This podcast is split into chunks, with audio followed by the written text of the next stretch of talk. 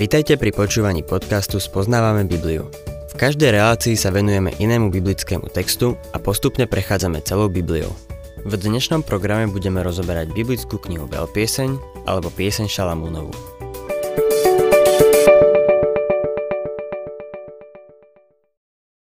Milí poslucháči, dostávame sa k štvrtej kapitole Veľpiesne, ktorá začína slovami.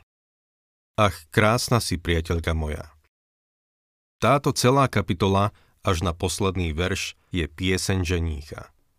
Vyjadruje Šalamúnovú lásku k tomuto dievčaťu, ktoré stretol v Efraimskom pohorí a priviedol do mesta. Viem si predstaviť, že prvýkrát mala na sebe topánky.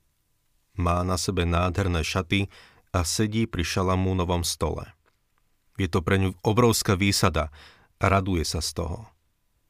Pri čítaní tejto kapitoly môžeme vidieť, ako nám Boží duch predstavuje Kristovu lásku k nám. Vyjadruje to cez tento úžasný a osobný vzťah. Ukazuje nám Kristovu lásku k cirkvi a jeho lásku ku každému veriacemu. Je to ženíchová ľúbosná pieseň, ľúbosná pieseň pána Ježiša Krista. Je celkom jasné, že hovorí o cirkvi, keď v 7. verši hovorí Celá si krásna, priateľka moja, a škvrny na tebe niet. To Kristus hovorí o cirkvi. O každom veriacom. Hovorí to tebe a mne. Znamená to, že budeme musieť byť dokonalí? Nie, nie. Efezanom Pavol píše. Kristus miloval cirkev a vydal za ňu samého seba, aby ju posvetil očistným kúpeľom vody a slovom. Už nás očistil svojou krvou. Skrze jeho obeď máme odpustenie hriechov, aby nemohlo byť voči nám vznesené žiadne obvinenie. Ale takisto nás posvetí očistným kúpeľom vody a Božím slovom. Aby si pripravil cirkev slávnu, na ktorej nie je poškvrny ani vrázky, ani nič podobné, aby bola svetá a bez poškvrny. On si pripraví cirkev bez poškvrny alebo vrázky. Budeme v ňom a podľa toho budeme aj vyzerať. Teraz sa Kristus môže na nás pozrieť a povedať Celá si krásna, priateľka moja, a škvrný na tebe niet, lebo tú škvrnu odstránil z cirkvy i z každého veriaceho. Otvorme si teda štvrtú kapitolu Veľpiesne a budem čítať prvý verš. Ach, krásna si, priateľka moja, aká si krásna.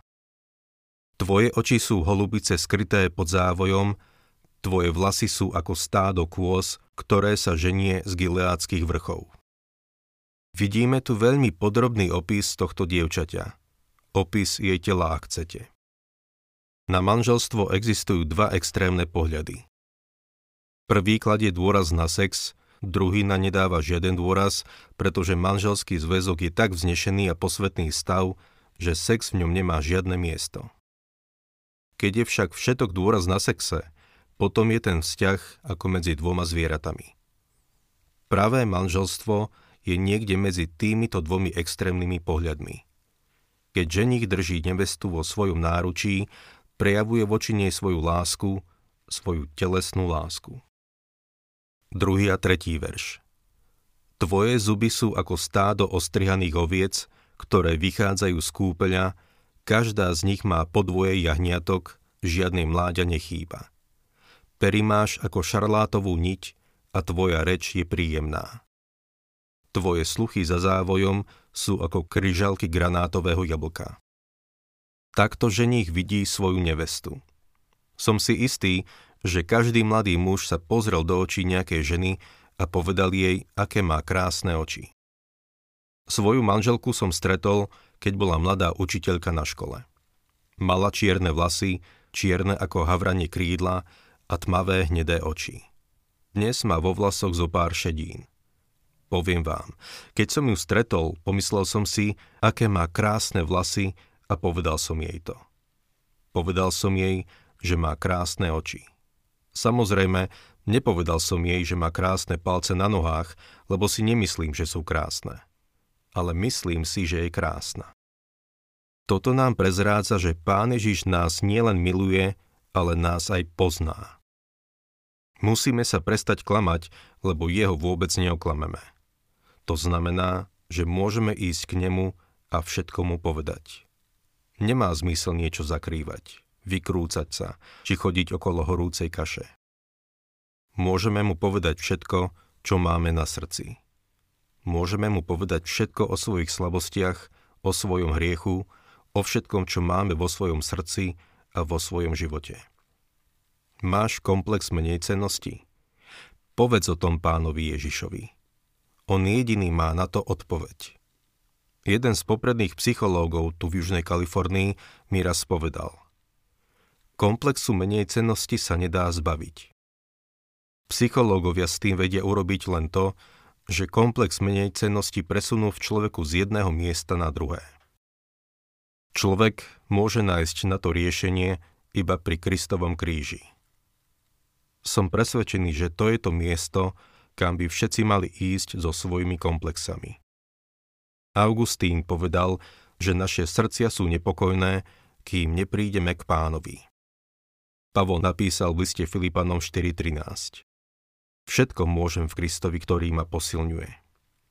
Možno sa ani nepotrebuješ zbaviť svojho pocitu menej cenosti. Možno ti pomôže to, že svoju silu nájdeš v ňom. Zabráni ti spišnieť a stať sa arogantným kresťanom. Možno ti to pomôže v tom, aby si všetku slávu dal jemu. Máš nejaký zlozvyk, ktorého by si sa chcel zbaviť? Tak choď k nemu a vyznaj mu to. On je bohatý na zmilovanie. Mám pocit, že za tie roky som išiel k nemu s niečím aspoň 200 alebo 300 krát. Bol ku mne bohatý na zmilovanie čo znamená, že tej milosti má veľa. Aj keď som znovu a znovu zlyhal, stále som sa k nemu vracal v pokání. Je to úžasné, že môžeme k nemu ísť. Viete, čo sa potom stalo? Prišiel deň, keď mi dal víťazstvo tak, ako on chcel. Náš pán koná záhadnými spôsobmi. Neriadi sa mojimi alebo tvojimi pravidlami. Nerobí to nejakými trikmi, ako my ľudia. Pomáha nám vo svojom čase a svojim spôsobom. Dokonale nás pozná. Pozná každý jeden detail nášho života. Nikdy by sme sa nemali báť ísť k nemu. Čítajme ďalej šiestý verš. Prv ako zavanie deň a stratia sa tiene, výjdem si na mirhový vrch a na kadidlový pahorok. Toto je to miesto, kde nájdeme riešenie na naše problémy. Mirhový vrch symbolizuje Kristov kríž, pretože Mirha poukazuje na jeho smrť. Tam nájdeme potešenie, spásu, pomoc a nádej. Kadidlový pahorok odkazuje na jeho život, no nielen jeho pozemský život. Pavol píše v druhom liste Korintianom 5.16. Preto odteraz nikoho nepoznáme podľa tela. Aj keď sme poznali Krista podľa tela, ale teraz už nepoznáme teraz ho poznáme ako osláveného Krista. Riešenie našich problémov je v poznaní Krista. Filipanom 2.5 Zmýšľajte medzi sebou tak, ako Kristus Ježiš. Milý poslucháč, to je dôvod, prečo stále hovorím, že odpoveď je v Božom slove. Neznalosť jeho slova vedie ľudí k tomu, aby hľadali odpovede inde. Neznalosť písma robí človeka zraniteľným voči falošným učiteľom, ktorí bohatnú a využívajú tých, čo nepoznajú Božie slovo. Cez Božie slovo však spoznávame Ježiša Krista a učíme sa sedieť pri jeho slávnostnom stole, ktorý sme uvideli vo veľpiesni. Tam môžeme s ním oslavovať a nájsť v ňom zalúbenie a radosť. Ani si neuvedomujeme, ako veľmi nás miluje. Vypočujme si ho. 9. a 10. verš. Uchvátila si mi srdce, sestra moja, snúbenica. Očarila si ma jediným pohľadom, jedinou retiaskou svojho náhrdelníka. Aké len krásne sú tvoje nežnosti, sestra moja, snúbenica. Tvoje nežnosti sú lepšie ako víno a vôňa tvojich olejov je nad všetky balzamy. V týchto veršach vidíme obraz pána Ježiša, ako sa rozpráva s veriacimi, s tými, ktorí sú jeho. Takto veľmi nás nezmiluje. Zlomilo by nám to srdce, keby sme vedeli, ako veľmi nás miluje. Iba Boží duch nám dokáže túto lásku sprítomniť. Kresťania často povedia, Ježiš ťa miluje. Kladiem si otázku, odkiaľ vieš, že ťa miluje. Zažil si jeho lásku? Si si vedomý jeho lásky práve teraz? Milý poslucháč, miluje ťa. Zaľúb sa do ňoho. Nevesta teraz vraví, 16. verš. Prebuď sa sever a príď juh, Prevej moju záhradu, rozvoňaj jej balzamové kríky. Nech vojde môj milý do svojej záhrady a okúsi jej výborné plody. Spomeňme si na to, ako pán Ježiš učil svojich učeníkov v hornej sieni, tú nádhernú reč máme v Jánovi 13 až 17. Spomeňme si na to, ako pán Ježiš učil svojich učeníkov v hornej sieni. Tú nádhernú reč máme v Evanilu podľa Jána od 13. po 17. kapitolu. V 14. kapitole vidíme, ako učeníci neustále pána Ježiša prerušujú svojimi otázkami. Ako posledný ho prerušil Judáš. Všimli ste si niekedy, čo sa ho spýtal? Čo sa stalo, pane, že sa chceš dať poznať nám a nie svetu? Vlastne sa opýtal. Pane, je krásne byť tu. Prezrádzaš nám o sebe tieto úžasné veci, ale čo svet, ktorý je vonku? Teraz sa ujíma slova nevesta. Prebuď sa sever. Ten severný vietor je studený a neveste môže byť zima. Ale hovorí, prebuď sa sever. Prečo? Aby sa tá vôňa balzamových kríkov rozšírila aj k iným a mohli sa z nej tešiť. Doktor Ironside dodáva. Naznačuje to jej hlbokú túžbu byť tým, čím on chce, aby bola. Ďalej pokračuje. Ten severný vietor je studený, ostrý a nárazový. Bolo by prirodzené, keby sa schúlila, no studená zima je tak potrebná ako teplé leto, aby sme mali výborné ovocie. Zima je potrebná na to, aby ovoci dosiahlo výbornú chuť. A tak je to aj s našim životom. Potrebujeme severný vietor nepriateľstva a skúšok, rovnako ako teplý južný Vánok ktorý máme tak radi. To, čomu sa vyhýbame, sú skúsenosti, ktoré v nás spôsobia, aby sme prinášali tie najlepšie plody spravodlivosti.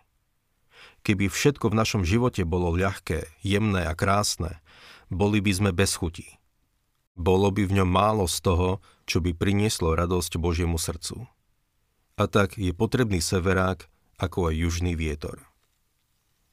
Takýto život pán Ježiš používa, aby získal tento svet. Nezabudol naň. Nevesta hovorí svojmu milému.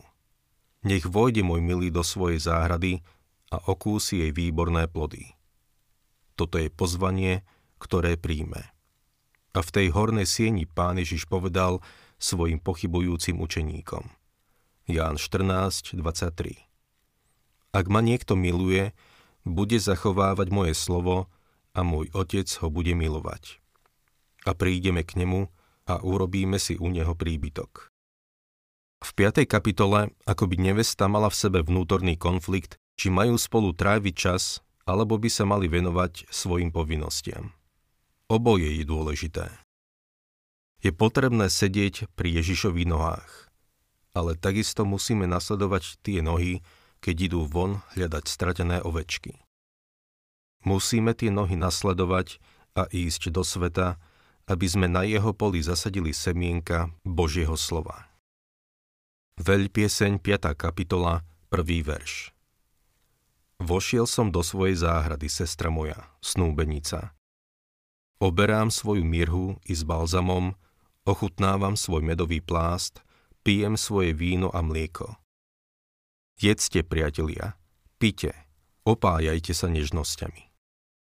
Pozývajú, aby strávila s ním čas – Náš pán hovorí, zjavenie 3. kapitola, 20. verš. Hľa stojím pri dverách a klopem. Ak niekto počuje môj hlas a otvorí dvere, vojdem k nemu a budem jesť s ním a on so mnou. Potrebujeme takéto spoločenstvo. Ján v tejto súvislosti píše vo svojej prvej epištole v prvej kapitole 4. verši. Toto píšeme, aby naša radosť bola úplná.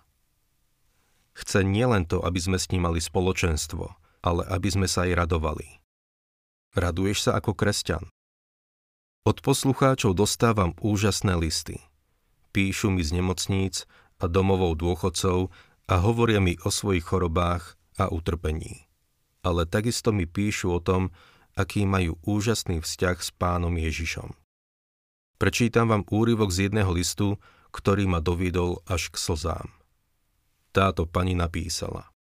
Večer, keď ma príde sestrička nakrmiť, neviem zaspať. Len ležím hodinu či dve. Vtedy sa za vás modlím, až kým nezaspím. Potom sa znovu zobudím o pol piatej ráno a zase sa za vás modlím. Ďalej v tom liste píše o tom, aké úžasné je mať vzťah a spoločenstvo s pánom Ježišom. To je niečo nádherné. Teraz sa dostávame k štvrtej piesni. Sú to ako ľudové piesne. Teraz hovorí nevesta. Druhý verš. Spím, ale srdce mi bdie. Môj milý klope. Otvor mi, sestra moja, priateľka moja, holubica moja, moja dokonalá, lebo hlavu mám celú od rosy, kadere svoj od nočných kropají. Jej srdce bdie. Je bdelá a čaká na ňo. Môj milý klope. Zatiaľ, čo nevesta išla do postele, on bol zanepráznený celú noc. Toto je niečo, čo církev potrebuje počuť. Všetci veriaci to potrebujú počuť. Vstaňme z postele a pustme sa do práce. Ak nám pán dáva zdravie, začneme konať. Tretí verš. Sukňu som si vyzliekla, mám si ju a zda znovu obliecť. Nohy som si umila, mám si ich a zda znovu zašpiniť. Teraz sa začína vykrúcať. Už išla do postele, umila si nohy a nechce ísť zase von a zašpiniť sa. Štvrtý a piatý verš. Môj milý cez okno natiahol ruku a moje vnútro zatúžilo po ňom. Vstala som otvoriť môjmu milému, z mojich rúk kvapkala mirha. Cez prsty mirha mi pretekala na rukoveď závory. Za týmito slovami vidíme krásny zvyk, ktorý mali v tej dobe. Keď sa muž zalúbil a chcel žene vyjadriť svoju lásku, išiel k nej domov a namiesto toho, aby jej na seba nechal číslo, zanechal jej svoju vôňu. Dvere mali otvor, cez ktorý sa dala prestrčiť ruka a otvoriť závora. Pokiaľ nebola zamknutá, ako v tomto prípade. Keď sa od spiacej nevesty nedočkal odpovede, ženích jej natrel vnútornú kľúčku na dverách mírhov, aby vedela, že tam bol. Keď potom išla otvoriť dvere, tá nádherná vôňa sa jej dostala na prsty. Zanechal jej po sebe svoju vôňu. Nevesta predstavuje dnešnú církev církev nezájde veľmi ďaleko z domu. Veľmi málo ľudí sa dostane ďalej, ako sieha tieň kostolnej veže. Toto je teda ten obraz, ktorý tu máme. Počula ho a tak vedela, že tam niekde bol. Vstala, podišla k dverám a keď chytila kľučku, zacítila vôňu mírhy. Tú krásnu vôňu, ktorú tam nechal. Bol tam. Myslím si, že keby sme dnes vstali z postele a začali niečo robiť pre Boha, zacítili by sme tú krásnu vôňu, ktorú nám zanechal na kľúčke našej vlastnej izby. Zacítili by sme tú krásu jeho spoločenstva. Toto bola najkračšia pieseň vo veľpiesni, ale je to ozajstný poklad.